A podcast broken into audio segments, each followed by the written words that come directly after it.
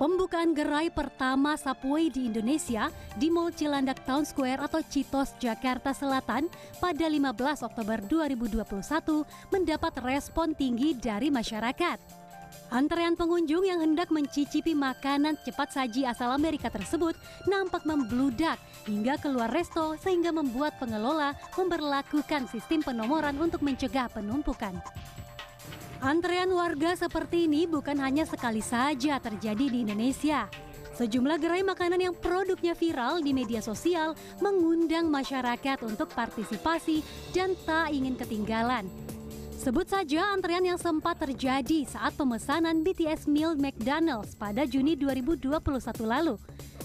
Antusiasme penggemar atas kehadiran produk makanan siap saji, kolaborasi McDonald's dengan boyband asal Korea Selatan BTS tersebut berbuntut dikeluarkannya sanksi penutupan puluhan gerai McDonald's karena kerumunan yang terjadi dinilai melanggar protokol kesehatan. Kami pun mencoba mencari tahu alasan pengunjung rela antri untuk mencicipi sajian ini. Dari jam dari sampai sekarang belum dapat. Pernah nyobainnya di luar negeri kak? pernah di Thailand. Nah, Uh, antusias juga, ya. soalnya pecinta kuliner. Karena sering lihat drama Korea juga. oh jadi makanya penasaran gitu Iya, ya? penasaran banget. Tapi sebelumnya udah pernah nyobain belum sih? Belum. Nah, Jauhan. Karena di Korea kan. Dalam istilah psikologi, fenomena ini pun disebut FOMO atau Fear of Missing Out. Sani B. Hermawan, psikolog anak dan keluarga menyebut, FOMO yang terjadi di tengah masifnya pengaruh sosial media dapat diartikan sebagai sebuah perilaku untuk mengejar sesuatu yang viral karena adanya keinginan untuk diakui eksistensinya.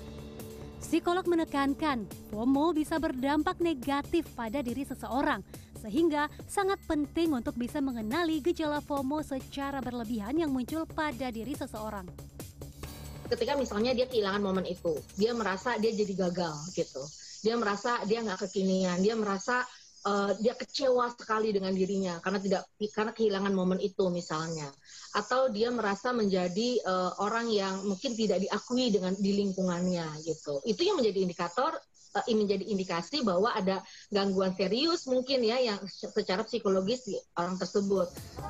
Lebih lanjut, Sani mengingatkan, segala sesuatu yang terjadi dalam hidup bisa dikendalikan dan dikontrol. FOMO bisa memiliki dampak serius jika tidak diatasi.